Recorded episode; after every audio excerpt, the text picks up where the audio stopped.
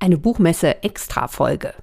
Vergangene Woche war ja die Frankfurter Buchmesse und da hat meine Kollegin Sportredakteurin Stefanie Sippel mit Malaika Mihambo gesprochen.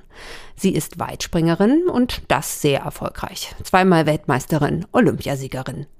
In diesem Gespräch geht es aber nicht um den sportlichen Erfolg und um Rekorde, sondern um den Menschen Malaika Mihambo und um ihr neues Buch.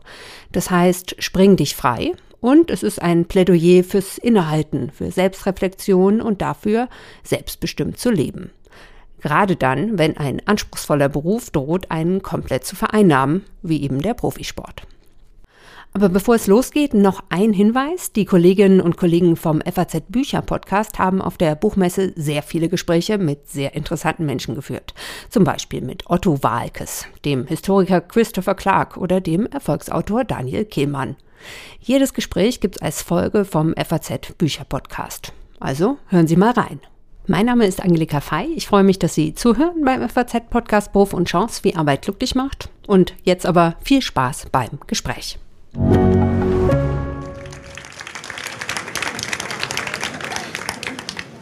Ja, hallo. Vielen Dank erstmal, dass alle so zahlreiche erschienen sind. Das liegt wahrscheinlich an Malaika Mihambo.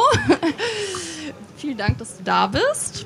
Ja, danke, dass ich hier eingeladen wurde. Danke, dass ihr gekommen seid. Es ist schön, dass so viele da sind. Ja, super. Die meisten kennen dich wahrscheinlich. Du bist Weltmeisterin und Olympiasiegerin 2021 geworden. Ich würde direkt auch mal so ein bisschen nach Tokio springen. Es war der sechste und letzte Versuch, in dem du sieben Meter gesprungen bist. Und da gibt es eine Szene, du sitzt auf dem Boden, deine Augen sind teilweise sogar geschlossen und du sitzt eben so neben der Grube und ein Kameramann filmt eigentlich die ganze Zeit so auf dich drauf. Und das Interessante ist, du wolltest eigentlich eine Zeit lang gar nicht dorthin. Vielleicht kannst du mal so ein bisschen erzählen, wie du dich in dem Moment gefühlt hast. Ja, für mich war das Jahr 2021 ein ganz, ganz schweres Jahr. Ähm, es hat einfach nichts funktioniert. Von Anfang bis Ende quasi ähm, bin ich unter meinen Möglichkeiten geblieben und wusste selbst gar nicht, was ich eigentlich noch besser machen soll oder was ich anders machen soll. Hatte auch mein Körpergefühl so ein bisschen verloren und es war für mich unheimlich schwer, einfach da anzuknüpfen wo ich die Jahre sozusagen vor Corona aufgehört hatte, wo die Erwartungen von außen auch waren, dass ich da wieder weitermache. Und alle haben sich an den sieben Metern orientiert. Mhm. Und ich wollte natürlich auch gerne sieben Meter springen, aber es war für mich einfach nicht machbar. Ja, dann war es so zwei, drei Monate vor den Olympischen Spielen und ich dachte mir, eigentlich müsste ich noch mehr trainieren. Eigentlich würde ich gerne noch mal eine Runde drehen und noch mal ein Jahr lang trainieren. Und ähm, ja, wäre am liebsten eigentlich ja, dem Ganzen ausgewichen, aber mhm. das war natürlich nicht möglich und von daher gab es nur einen Weg und der hieß für mich dann einfach Doch, ähm, springen und antreten. Sozusagen. Antreten, ja. ja. aber auch mit einem neuen Mindset, mhm. also sich nochmal neu zu sortieren, sich zu sagen, man, man kann es und es wird gelingen, auch wenn man mhm. sich jetzt vielleicht die letzten fünf Male nicht beweisen konnte, aber zu wissen, dass prinzipiell die Ausgangslage gut ist und nicht die Hoffnung zu verlieren. Ja, das leitet sozusagen auch schon sehr gut über zu deinem Buch, in dem es ja ganz viel eigentlich eine Reise zu dir selbst oder du nimmst die Leser und Leserinnen mit eigentlich in dein Innerstes, kann man sagen. Und ja, du verarbeitest da schon auch sehr schwierige Zeiten. Es fängt ja schon in deiner Kindheit an. Wie war Malaika Mihambo als Kind? Kannst du uns mal so einen kleinen Einblick geben?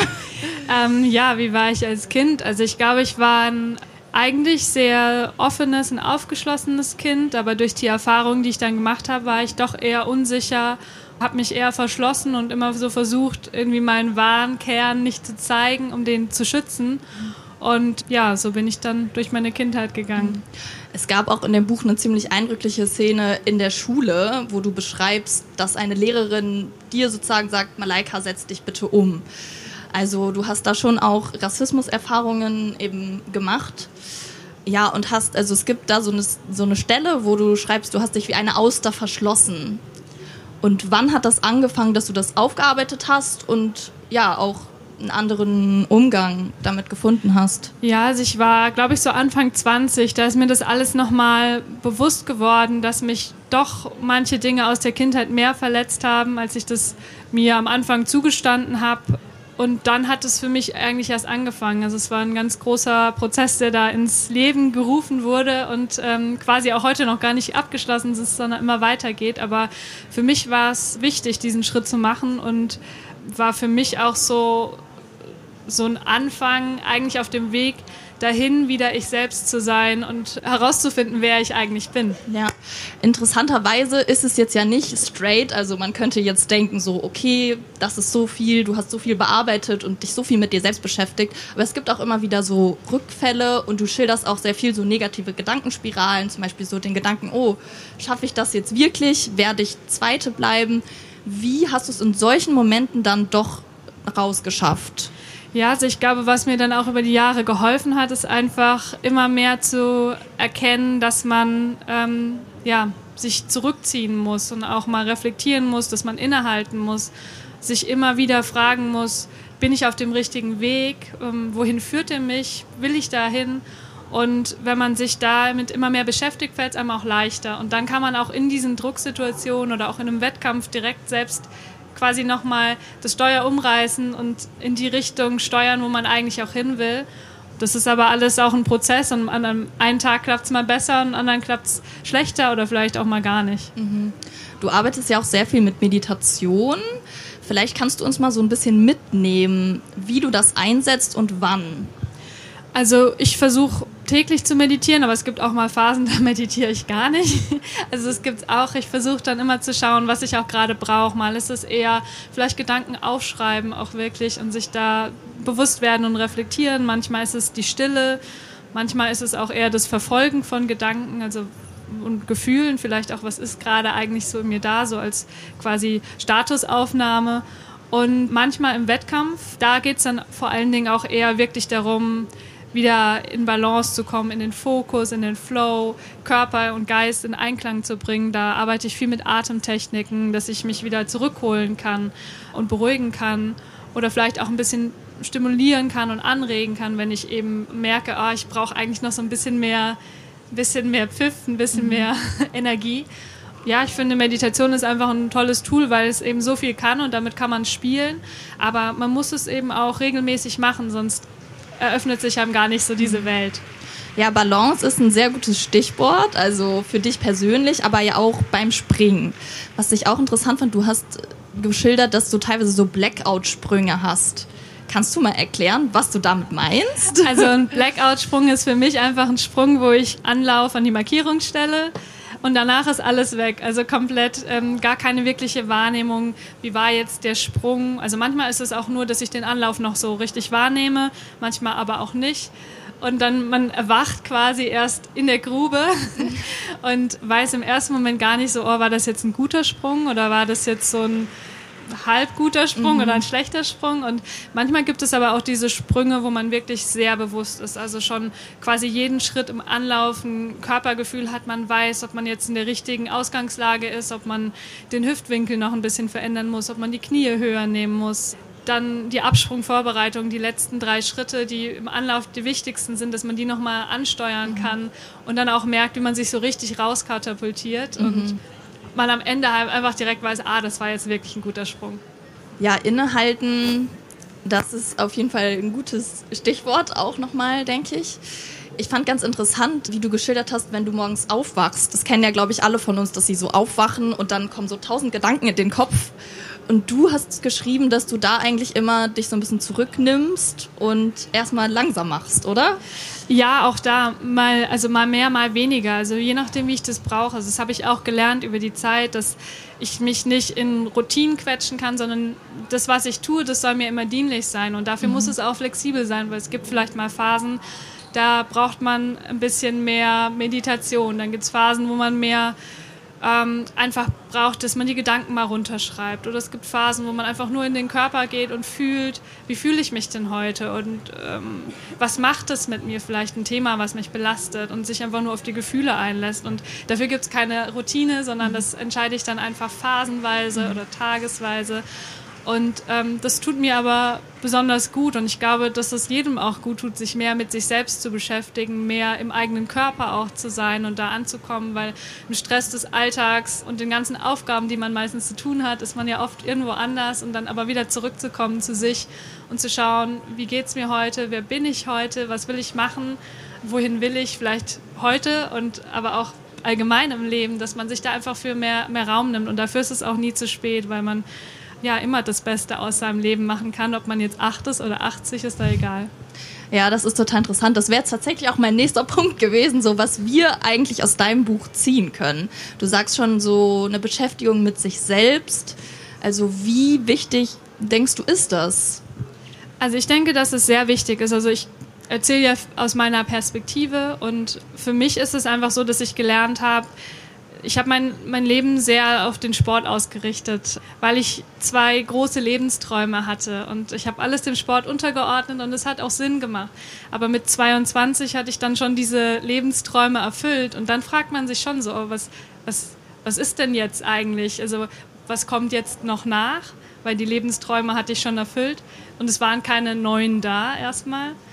Und zum anderen ist es auch so ein Moment gewesen, wo ich innegehalten habe und mal reflektiert habe, wer, wer warst du eigentlich auf diesem Weg dahin? Und da habe ich eben festgestellt für mich, dass ich ja alles dem Sport untergeordnet habe und ähm, die private Malaika, sage ich mal, immer an zweiter Stelle kam oder vielleicht auch mal dritte, weil ich dann doch noch Studentin war und habe dann für mich einfach beschlossen, dass, dass, dass ich es nicht so leben möchte, dass ich nicht so weiterleben möchte, dass ich schauen will, dass ich mich auslebe, dass ich verschiedene Dinge ausprobiere, dass ich mich selbst kennenlerne und auslebe und auch die Person eben bin, die ich eigentlich sein will und das selbstbestimmt in die Hand nehmen kann. Und ich glaube, da können sich bestimmt viele Menschen auch was mitnehmen, verschiedene ähm, ja, Botschaften. Es sind auch noch andere Botschaften im Buch und ich glaube, da findet jeder irgendwie so seine ein, zwei, drei mhm. Botschaften, die ihn wirklich begleiten können oder vielleicht auch einfach nur Denkanstöße liefern. Und ich glaube, ja, das ist auch das, warum ich das Buch geschrieben habe, weil ich anderen was mit auf den Weg geben will, weil ich mit dem Buch anregen will, dass der Leser oder die Leserin auch für sich einfach irgendwas Positives mitnimmt. Ähm, weil ich denke, ein Buch muss einen immer berühren, um gut zu sein. Und da muss man was auch mitnehmen und es sollte einen auch verändern. Und ich hoffe, dass ich das mit dem Buch auch schaffen kann. Auf jeden Fall. Da bin ich mir sicher, dass einige von euch da was draus ziehen können.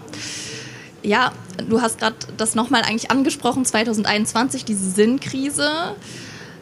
Was würdest du sagen, wer bist du heute? Also, das ist ja schon eine interessante Frage. Bist du die Leichtathletin? Bist du der Mensch, Malaika Mihambo? Bist du beides?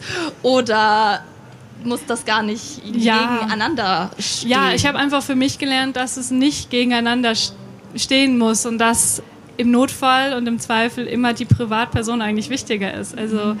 der Mensch. Aber ich habe auch gelernt, jetzt den Sport anders damit zu verknüpfen. Also für mich ist jetzt der Sport ein, ein Beruf, wo ich die Chance habe, mich besonders viel mit mir auseinanderzusetzen, weil ich fest davon überzeugt bin, dass ich nur eine gute Sportlerin sein kann oder auch die beste mir mögliche Sportlerin, wenn ich auch die beste Version meiner selbst bin, außerhalb des Sportplatzes. Und ähm, ich auch gemerkt habe, dass man eben immer als ganzer Mensch dort steht. Man ist eben nicht nur Maschine oder Athlet, mhm. sondern man hat seine Geschichte, man hat seinen Rucksack und der ist auch jedes Mal auf dem Platz mit dabei. Und deshalb versuche ich das einfach für mich immer weiter aufzuräumen und zu, ent zu entfalten oder wieder einzupacken, mhm. je nachdem, und zu verarbeiten, einfach damit ich da frei stehe. Wie wichtig meinst du, ist es, dass Sportlerinnen gerade so diese Rolle einnehmen, also auch mal zeigen, so ja, auch bei mir, ich bin verletzlich, ich bin ein Mensch. Ähm, das haben ja auch schon andere Sportlerinnen vorgemacht. Ja, wie denkst du, ist da so deine Rolle? Ja, also ich denke, es ist wichtig, gerade in Zeiten, sage ich mal, von Social Media, wo es ja immer viel um so einen Schein und ein Bild geht. Und das passiert auch bei auch bei Sportlern schnell, dass man dann idealisiert wird und nur irgendwie die Höhen gesehen werden, aber die Tiefen sieht keiner und die gehören aber auch dazu. Also mhm. es ist mhm. nicht so, dass wir perfekt als Leistungsmaschinen quasi geboren werden und da unseren Sport absolvieren auf, auf Höchstleistung, sondern wir sind alle Menschen. Wir haben Dinge, die uns bewegen und Dinge, die uns belasten, Dinge, die uns glücklich machen oder auch unglücklich. Und ich glaube, das einfach als Ganzes mal zu sehen, ähm, hilft auf jeden Fall auch und lädt vielleicht auch den einen oder anderen dazu ein, ähm, ja, sich, sich selbst besser kennenzulernen und auch mit seinen Tiefen anzunehmen und auch zu sehen, dass eine eine Entwicklung von einem selbst nicht immer nur ein linearer Prozess ist, der nach oben geht, sondern der vielleicht auch mal bedeutet, ich mache einen Schritt zurück oder vielleicht sogar zwei oder es geht doch wieder steil mhm. bergab oder es sind Umbrüche da ähm, und die muss man auch aushalten können und ähm, hoffe genau, dass das eben dann auch rüberkommt und transportiert mhm. wird. Vielleicht nochmal so als letzte Frage, woran arbeitest du denn jetzt gerade für dich so persönlich? Also ich, das ist natürlich jetzt so ein bisschen heikle Frage, aber Ja, kann ich auch, glaube ich. Also für mich ist es immer leichter zu sprechen, wenn ich das mal abgeschlossen habe, mhm. einen Prozess. Und dann fällt es mir leicht, darüber zu reden und dann kann ich den auch gut teilen. Aber wenn ich gerade noch so mittendrin stecke, ähm, ist es für mich gar nicht so leicht. Aber ich mhm. glaube, für mich ist es jetzt erstmal, muss ich auch wieder reinkommen. Also gerade bezogen auf den Sport. Ich mhm. hatte eine Saison, die sehr kurz war und so geendet hat, wie ich mir das nicht vorgestellt ja. habe. Dann hat man ein paar Wochen so hin und her so mhm. ein bisschen Larifari gefühlt, aber vielleicht auch doch einfach in Ordnung trainiert. Und ich merke auch, dass ich jetzt ähm, sehr gut ins Training eingestiegen bin. Diese Woche war meine erste Trainingswoche. Aber trotzdem ist es so ein bisschen, wo man so noch in der Schwebe ist, weil man so mhm. denkt, oh, kann ich das noch? Komme ich da noch rein? Habe ich genug Zeit? Mhm. Habe ich zu viel verloren oder nicht? Aber ich glaube, ich muss einfach für mich lernen, dass, dass das schon passt. Die Zeichen sind gut. Mhm. Ähm, wir stellen uns noch mal ein bisschen neu auf, versuchen ein paar Schwächen anzugehen. Und ich glaube, dass ich eine sehr gute Saison haben kann mhm. und hoffe natürlich, dass ich äh, auch von Anfang bis Ende dann nächstes Jahr gesund sein ja. werde. Ja, vielen Dank. Das wünschen wir dir natürlich auch. Gerne. Dankeschön fürs Zuhören.